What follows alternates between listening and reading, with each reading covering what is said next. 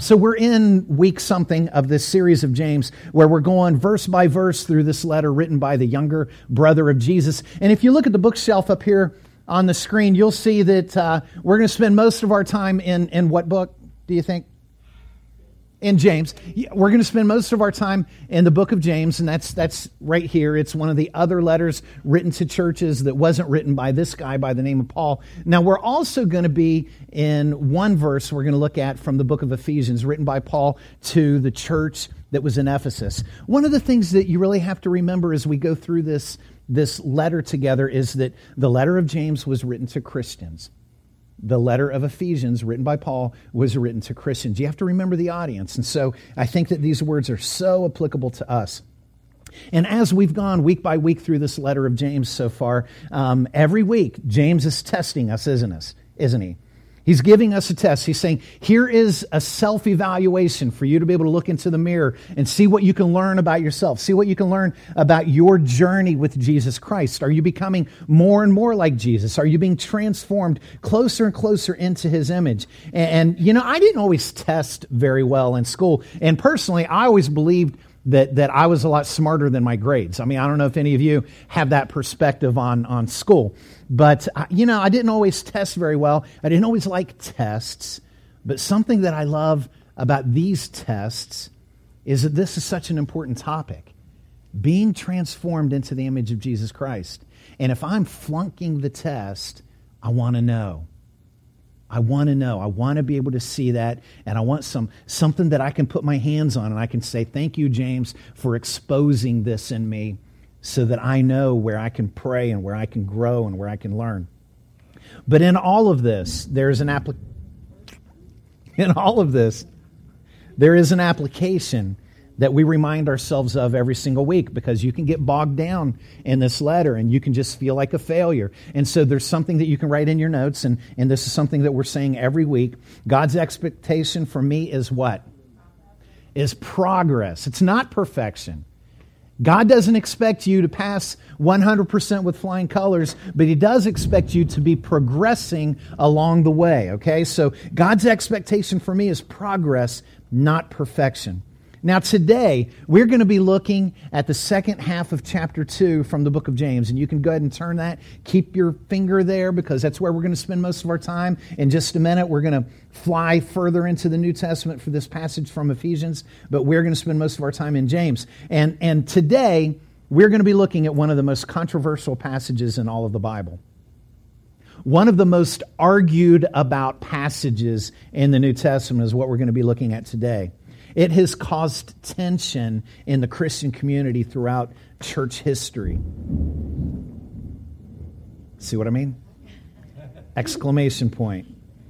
But one of the things that we're going to do today, and I believe that James does in this passage, is that he reminds us that we interpret Scripture with Scripture. So if we have something that, that's kind of rocking us a little bit and something that it's a little hard to, to get to the point, what exactly is he trying to say here? One of the lights that we can shine onto this passage is other scripture and what we learn from other scripture. And James does that. Now, this was the first letter written in our that makes up our New Testament. So he's not sharing other New Testament writings, but he is sharing the teachings of Jesus and he is sharing some examples from the Old Testament. And so we are interpreting Scripture with Scripture. Now, here's an example, okay? Last week, at the end of the passage that we looked at, James said, If you don't show mercy, then you will not be shown mercy. Okay, that was at the end of the passage we looked at last week. If you don't show mercy, you will not be shown mercy. Now, Jesus said in the Sermon on the Mount, Blessed are the merciful, for they will be shown mercy. Now, James said, if you don't show mercy, you will not be shown mercy. Jesus said, if you do show mercy, you will be shown mercy. Do these two contradict each other?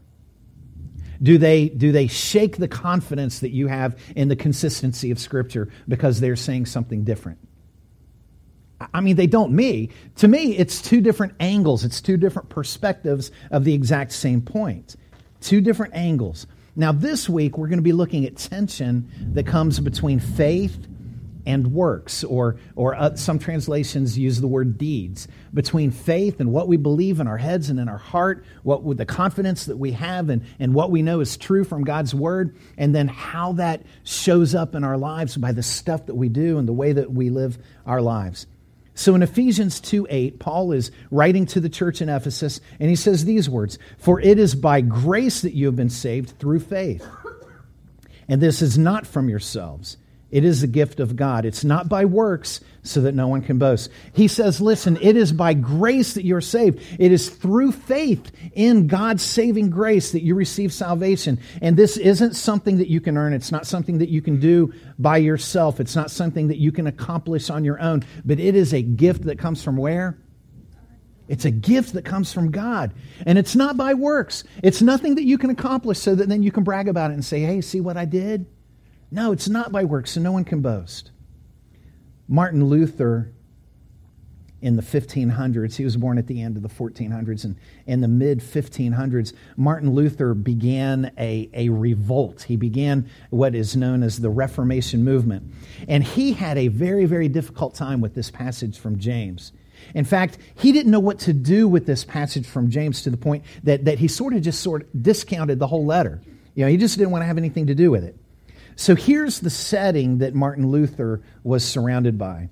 He was battling the church of his day, and the church was forcing people to do all kinds of things to earn their salvation or to acquire salvation. And, and the biggest thing that Luther, that just disgusted him, was the selling of indulgences, okay? So here's a piece of paper. You buy this piece of paper from me for however much money the church was saying at that time, and, and the church will, will say that your sins are forgiven okay? And Luther was just going crazy. And Luther came along and he was screaming, No, salvation isn't from anything that we can do, but rather it is, it is from what God has already done. Jesus accomplished all of the work of salvation when he did the work on the cross, when he died on the cross as a sacrifice for our sins. So Luther came along and he was embracing this passage from Ephesians. It's by grace that you have been saved. It's through faith that you have been saved. It is nothing that you can do, it is nothing that you can earn. And then James comes along, I believe, not contradicting anything that Luther said at all. But James comes, comes along with this complementary perspective that I think, when you put it all together, it completes, it completes our, our knowledge of God's will on this subject. James comes along and says, Listen, doing good things doesn't make you a Christian.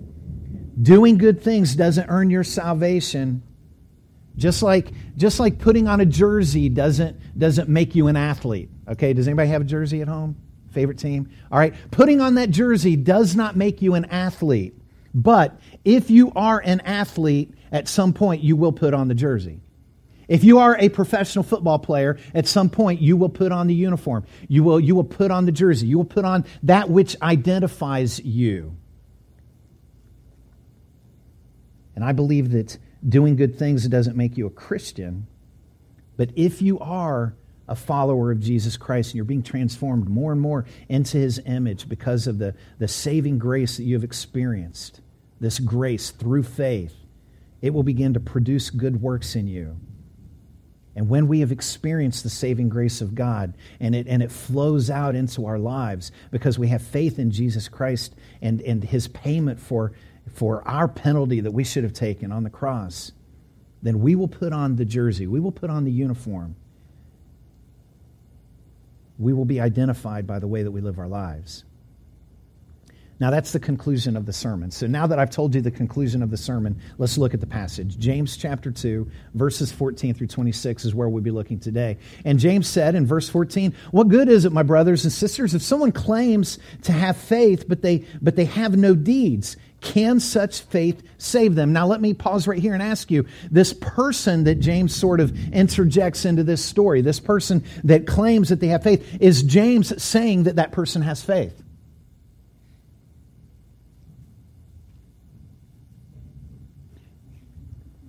James says, What good is it, my brothers and sisters, if someone claims to have faith, but they have no deeds? Is James saying that this person has faith? What is he saying?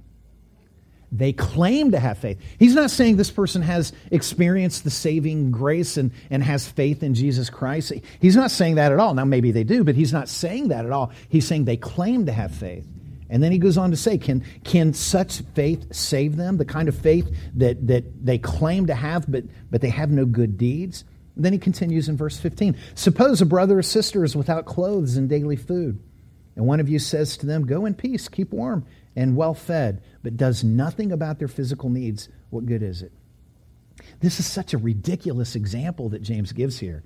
So suppose that, that someone in the church here is, is freezing because they are, not, they are not dressed for the weather okay? Someone's going to walk out here today and they're going to get wet and they're going to freeze tonight and, and they don't have adequate clothing to protect them from the elements and they're starving. They cannot put food on the table at home and, and they cannot feed their wife and they cannot feed their children and they're here and you walk up to them and you say, Oh, God bless you. God bless you. Um, be warm and well fed. See you next Sunday. I mean, it's ridiculous, right? You, you get where James is going with this. That is absolutely ridiculous. It's someone that says, that claims that they have faith, and, and they just say, hey, I'm, I'm going to give you my blessing. I'll be praying for you. And, and they could help, but they actually do nothing to help. Verse 17 In the same way, faith by itself, if it is not accomplished by action, is dead. This person claims to have faith, but it's not the kind of faith that, uh, that makes a difference in their lives. It's not the kind of faith that, that changes the way that they interact with other people. It's not the kind of faith that changes the way that they love other people. And James is saying you can call that faith if you want to, but that's not real faith. And then he does something that I think is really interesting. He introduces an antagonist into this story. He's giving equal time for the other, the other view that he's arguing against. In verse 18, he says, But someone will say, You have faith and I have deeds. Now, I, I kind of wonder, you know, James was a preacher in the Jerusalem church, and, and I wonder if, if this person was in his church. And he's writing this letter, and he's saying, Hey, listen, I got this guy in my church. I'll bet you've got him in your church too. And, and so he's saying, Now listen, someone's going to come up and they're going to say, You have faith, I have deeds. Show me your faith without deeds. I'll show you my faith with my deeds. This person wants to separate faith and deeds, faith and works, faith and action. They want to separate the two. They basically want to say it's okay if an individual doesn't, doesn't display both of these, these elements in their lives. It's okay as long as the church as a whole is able to display these things. You know, some people have the gift of, of faith, and some people have the gift of works and deeds and doing good things. As long as it's all represented in our church family, that's okay. It doesn't have to be represented within an individual in the church. That's what this person is saying. It's okay to separate the two. But that's not real faith. Verse 19, you believe that there is one God? Good. Even the demons believe that and they shudder. He's saying, listen, just having an intellectual knowledge about something is not saving faith. It doesn't mean that you have experienced the saving grace of God. Even the demons believe that. Even the demons have faith in God. They have a belief in God. They recognize Jesus Christ. But that is way short of placing your trust in Jesus Christ as Savior and being obedient to Him. And that is what real faith is. Verse 20, you foolish person. Do you want evidence that faith without deeds is useless? So he says, okay, here comes my proof. I'm going to give you a couple of examples from the Old Testament. And, and most of the readers, most of the hearers of this letter would have come from the Jewish background, and so they would have been very, very familiar with the examples that he's about to give. Verse 21. Was not our father Abraham considered righteous for what he did when he offered his son Isaac on the altar? You see that his faith and his actions were working together, and his faith was made complete by what he did. And the scripture was fulfilled that says, Abraham believed God, and it was credited to him as righteousness. And he was called God's friend. Abraham's faith and his actions worked together. Abraham's faith was made complete by what he did. Verse 24 you see that a person is con- you, you see that a, you see that a person is considered righteous by what they do and not by faith alone. Now he's not saying that you're saved by the stuff that you do. You're saved by grace through faith. But the quality of the experience that you're having with God will be seen in the way that you live your lives. Then he goes on with another example, verse 25. In the same way, was not even Rahab the prostitute? I love Rahab the prostitute. I love that she is an example that he gives in this passage. Did her act of helping the spies wipe away her past of her past life of prostitution? Absolutely not. But he says even Rahab the prostitute considered she was considered righteous for what she did when she gave lodging to the spies and, and then she sent them off in a different direction. This was in the city of Jericho, remember? And God's people were going to were going to attack that city and destroy everything that lived in that city. They they floored the city and they killed everything in there. But Rahab protected the spies that Joshua had sent into the city. She hid them and she protected them. And then when she was asked about it, she sent the she sent the people from Jericho in the opposite direction and she helped the spies. And so, you know, she she becomes this example. And I love it.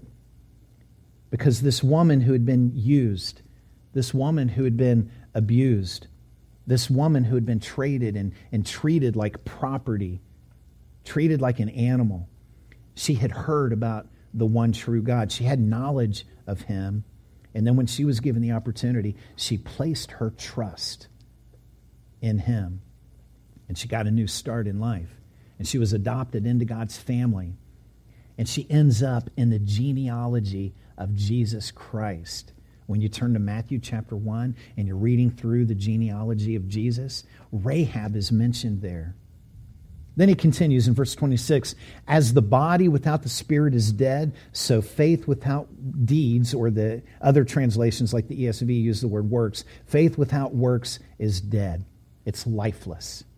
If, if, your, if your faith with no action behind it is laying there on the ground and you put a mirror up to its nostrils, there's no fog on the mirror, okay? It's dead. It's lifeless. There's nothing there. Now, write this in your notes because this is really, really important in case Martin Luther is going to listen to this sermon later online. Uh, it's really important that you write this in here and that you understand this. James is not teaching that works must be added to faith. Paul made it very clear in his inspired letter to the church in Ephesus that we are saved by grace alone through faith. We are not saved by these things that we do. James is not teaching that you've got okay, you've got your you've got your faith. Now we've got to add works to it okay? So that you can be saved, we got to add something to the equation. He's not saying that at all. Works become an illustration to the world around us about the saving grace of God that we have experienced. And they fit together in perfect unity. So let's define these two words. This is in your outline. Let's define these words. Faith trusts and obeys God. So there's a couple of different ways that the English word believe or faith shows up in the New Testament scripture. And, and sometimes in the original language it meant that, that you have a knowledge. Okay, you just you have a knowledge of something. Other times it means that you are placing your trust and your obedience in that which you have faith. That's what James is talking about here. Faith trusts and it obeys God. It's more than a belief, it's more than knowledge. Even the even who believes? Even the demons believe, even the demons have knowledge. Okay, let's define the word works. Works is a life of loving God and people. Loving God and loving people. As stated by Jesus Christ in the greatest commandment, where he said, Love the Lord your God with all of your heart, your soul, your mind, and your strength, and love your neighbor as yourself. That's, that's the kind of works that we're talking about. It is living a life of loving God and loving people. And then it was repeated by James in last week's passage. Our love for God, it spills over. It spills over into love for other people as we live our lives. And as we mature and as we are transformed more and more into the image of Jesus Christ, those works become evident. So, number one in your notes, here's what I believe James is communicating to us through this passage and it does not contradict Paul's words in Ephesians chapter 2. Number one in your notes faith without works is useless. He's saying you can say that you have faith, you can even you can call it faith if you want. I don't think it's real faith, but you can call it that if you want to. But without it showing up in the way that you live your life, that faith is useless. It's dead. It's like telling a starving person and a freezing person they should go get something. Hey, dude, you should put some drawers on and go get something to eat, right? That's a big help, right?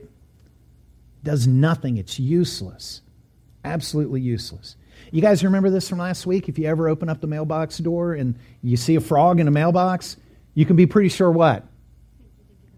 Yeah, he, he, he probably didn't get there on his own. And there's something that you need to know. And, and if you miss the way that God works in your life, and if you miss that God has blessed you with the good things that you experience, then you're forgetting this. And this is the next phrase in your outline. You are blessed to be a blessing. You are blessed to be a blessing. Wherever you are in life, the blessings that you have received and the great experiences that you have had, you didn't get there on your own. And God allows you to experience these blessings so that He, through you, can be a blessing to others. God is happy that you are doing well, but He often wants to use your doing well to help other people. Here's the next phrase in your outline faith that is not moving causes spiritual constipation.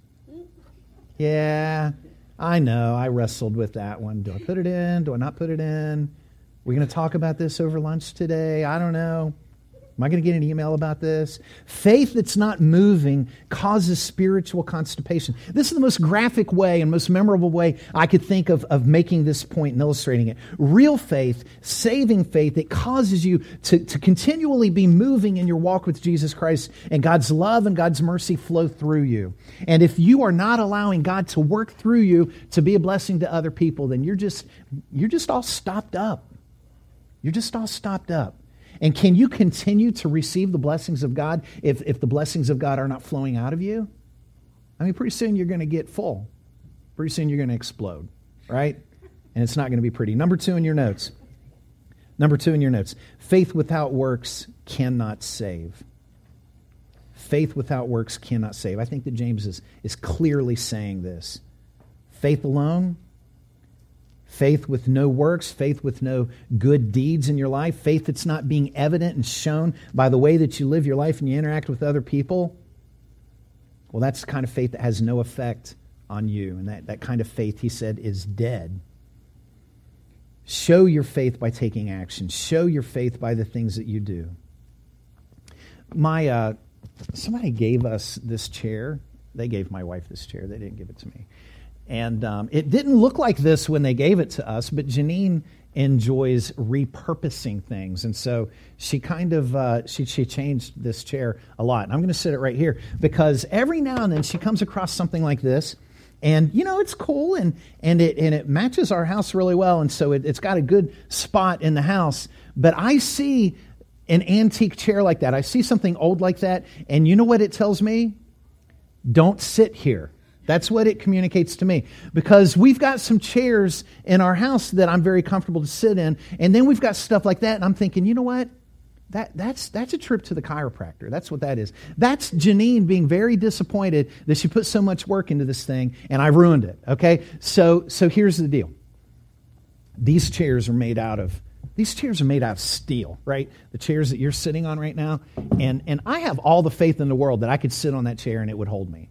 I, I believe that. Okay, I've experienced it. I can look at it, I can feel it, and I'm like, man, I have, I have all of the faith in the world that that chair will hold me. I can sit in that chair, I'll be comfortable, and it's, and it's no problem. That chair will hold me.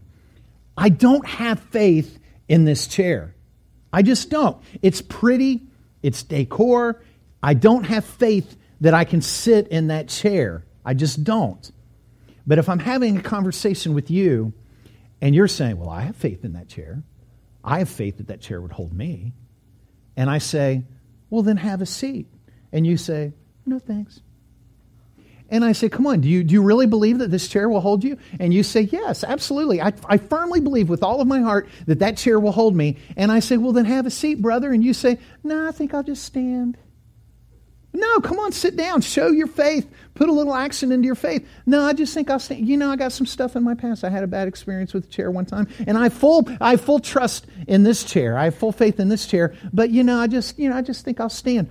Is that faith? James is saying that's useless. That's not faith. It's not faith at all. Absolutely not. You can't claim to have real faith and never display that faith by taking action in the way that you live. And you know, somebody clever can come along and they can say, Well, I intellectually believe that as I look at this chair, that it would hold me because I'm looking at the construction of it and the glue looks good. And by the way, I remember that, uh, you know, I studied that, that when chairs were put together in this time period, that they did this method on it and the curves and everything, that it distributes the weight really well. And I intellectually, I totally believe that. But then you don't do anything about it. That intellectual belief, that intellectual knowledge, if it's not translated into action, James is saying that is not faith. So write this in your notes. Intellectual assent, even to correct doctrine, is not salvation. Intellectual assent to correct doctrine is not salvation. Let me tell you something. I believe that the demons have correct doctrine about God and about Jesus Christ. I believe that demons know more about Jesus and about God than I do. They screamed out, Son of God, what are you doing here? Son of God, what are you? You know, they interrupted Jesus from time to time while he was preaching and teaching. Son of God, what are you going to do with us? I mean, they knew who he was. They absolutely knew who he was. They had that kind of knowledge in him. Even the demons have intellectual assent. But that's not salvation. That's not love for God. That's not trust and obedience for him. That's not, that's not love for God that's translating into love for other people. Write this in your notes as well. Faith alone saves you, but not faith that is alone. I'm going to explain that. Faith alone saves you. Paul described that pretty well, but not faith that is alone he used these great examples from the Old Testament. First, he talked about Abraham, and, and you guys you guys know a lot about Abraham. If you grew up in church, you know Father Abraham had many sons, many sons had Father Abraham. Now, you know, and, and he and he is promised that, you know, he's going to be the father of this great nation. You're going to have more descendants than there are stars in the sky or, or grains of sand on all of the seashores. And, and, and so we know this great story about Abraham, and we sing songs about Abraham, and, and we know the story about where he had such trust in, in God that he placed that trust into his obedience that when God told him to sacrifice his one and only son, Isaac, Isaac on the, on the altar, that he was going to be obedient. And we learn later in the New Testament, when God inspired those writers to talk about Abraham, that he believed that God would raise Isaac from the dead. And that hadn't been done before. But he had the kind of faith in God that caused him to trust God and to be obedient to God. And then the other example is Rahab. Did you guys sing songs about Rahab the prostitute in children's church growing up? No, no, she. I don't know any songs about her. And and you know why? Because we all we all grow up wanting to be a hero like Abraham, wanting to be influenced, wanting to be used by God, wanting our faith to to have the kind of faith that people tell stories about. No, no little kid says, "I want to be a prostitute when I grow up." No, it's it's it's living a life of of pain I can't even imagine what she experienced with that life in the community that we know about Jericho. They were so wicked and they were so evil that God wanted them all destroyed. And that's where she was having this, this kind of life experience.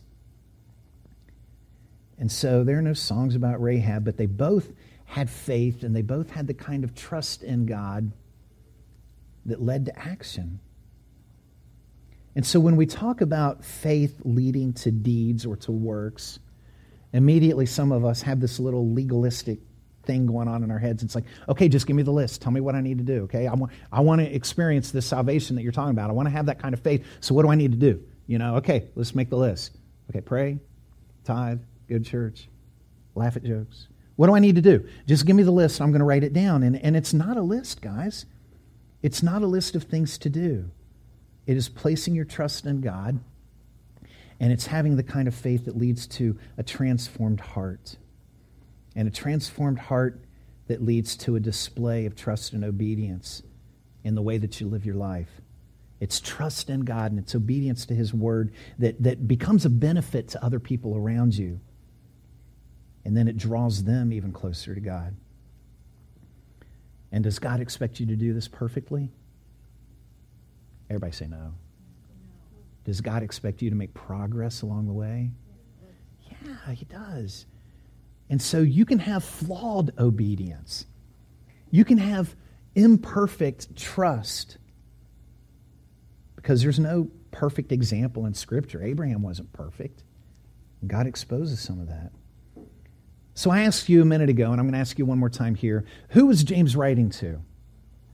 Yeah, he was writing to Christians. And James is saying, because he's writing to Christians, he's writing to the church. Here's what he's saying He's saying, listen, there are people in the church. There are people that claim to be followers of Christ. There are people that claim to have experienced the saving grace of God that have not and are not being transformed into the likeness of Jesus. There are people in the church that think that they're saved that are not saved. Because he says this kind of faith will not save you. This kind of faith is dead. So remember, he's not talking about perfection, he's talking about progress. Number three in your notes faith without works is dead. Faith without works is dead. Now, these are strong words, and he uses them twice in this passage. And what he's saying is that faith without works is not faith, it's not real faith. Charles Spurgeon was a preacher in London, and, and there are lots of great stories about him because it was before the times of amplification and having microphones and all that kind of stuff. And he preached in front of 10,000 people with no microphone. Okay, so he was a hoss, okay? He could stand up and the man could preach. And he was also really, really smart. So here's his commentary. I'm going to let his commentary kind of help explain what James was saying. This is what he said about the passage that we've been reading the words of Charles Spurgeon. A tree has been planted out into the ground. Now, the source of life to that tree is at the root, whether it hath apples on it or not. The apples would not give it life, but the whole of the life of the tree will come from its root. But if that tree stands in the orchard, and when the springtime comes, there is no bud, and when the summer comes, there is no leafing, and no fruit bearing, but the next year and the next year, and it stands there without bud or blossom, without leaf or fruit, you would say it is, it's dead. And you would be correct, it's dead he, he makes the point really, really clear here that it's not the leaves that make a tree alive. It's not the fruit on the tree that makes the tree alive, but it is a sign of the life of the tree.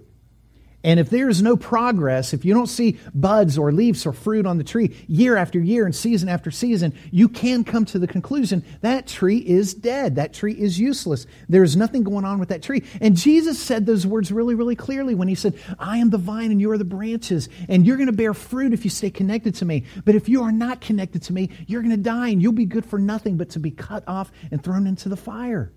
And that's what he's saying here. The same with us. Our faith leads to fruit in our lives. Our faith leads to life itself. So write this in your notes. Bearing fruit does not make a tree alive.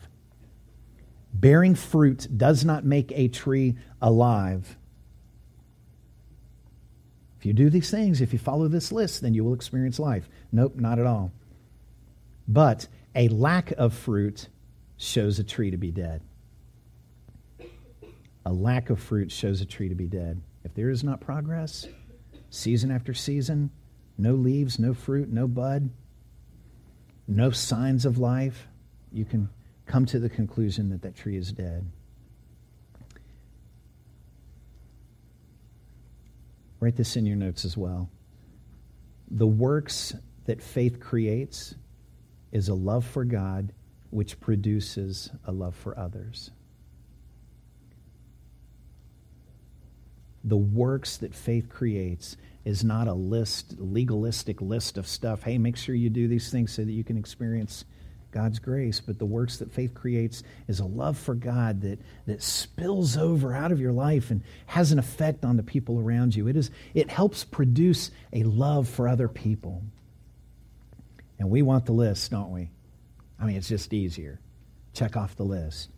Attend church, pray, get baptized, tithe, serve, you know, even take care of those in need, even all of those good things. And, and those things do not save us, but those things do show a submissive and a trusting heart. And they do show that we have experienced the saving grace of God more than a belief. more than just assent to knowledge that we have experienced, but, but faith. And fighting against those things shows that we have a rebellious heart. And I pray that, that we are able to turn that around and begin to begin to show progress. So James says, evaluate yourself once again. Evaluate yourself. Look in the mirror. Do this self-evaluation. Don't evaluate other people with this, with this passage, but evaluate yourself. And what are you experiencing? Are you becoming more loving to other people as you, as you mature in your age? Are you maturing spiritually?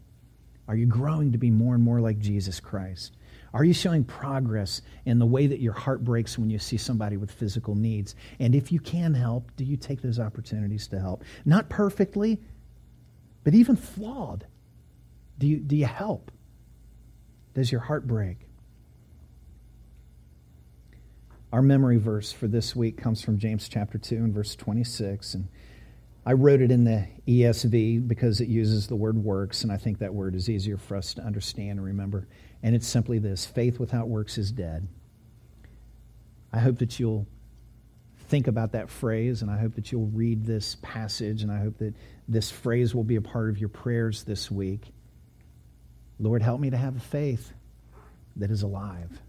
Help me have a faith that shows up in the way that I live and the way that I interact with other people. So I want to challenge you with a very clear next step, and, and here it is. Stop doing good things to try to earn God's favor. Now it's dangerous for a preacher to say, right? Because maybe uh, maybe you've been working in the nursery, and I'm saying, hey, if you're trying to do that to earn God's favor, to earn salvation, then stop doing that because you're doing it for the wrong reasons. Now all of a sudden, I got I got to find three more people to work in the nursery. Okay, so it's a little bit dangerous to say it, but I will say with full confidence that if you are doing things even around here, even things that are helpful, and you're doing them to try to earn God's favor, you got to stop doing them because God is going to bless the efforts when it's done with the right attitude and the right heart. So don't try to earn God's favor by the stuff that you do because it will not work and you cannot earn God's favor. He couldn't love you any more than he does right now. And start doing good things as an act of worship and love for God. The good things that you do, don't do them to try to earn God's favor, but do them as an act of worship. Do them as a response to how much God loves you. Let's pray.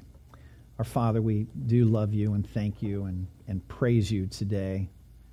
And Lord, I, I ask that uh, as we so imperfectly try to make progress in our lives, and, and sometimes we do in certain areas we, we show progress and in other areas we don't. Help us to not separate those compartments and to say well you know but i'm really good at this but I, I have made no progress in this other area of my life. But help us to be more holistic where we say i want to i want to display jesus christ in my life. I wear his name. I, I want people to, to see me and, and to be drawn to him because i'm growing in every aspect of my life Lord, help us to, to love you so much that it affects the way that we love others around us. And if there's anyone here today that hasn't made that first step of of, of accepting you and declaring you and placing their trust in you and, and, and making a promise to be obedient to you. And, and even as flawed as we are and as we make mistakes throughout the rest of our lives, that we, that we continually return to you and we continually experience your grace over and over again every day for the rest of our lives. Lord, if there's anyone that has not made that step of faith, of real faith, Lord, I pray that today would be that day. It's in Jesus' name that we pray. Amen.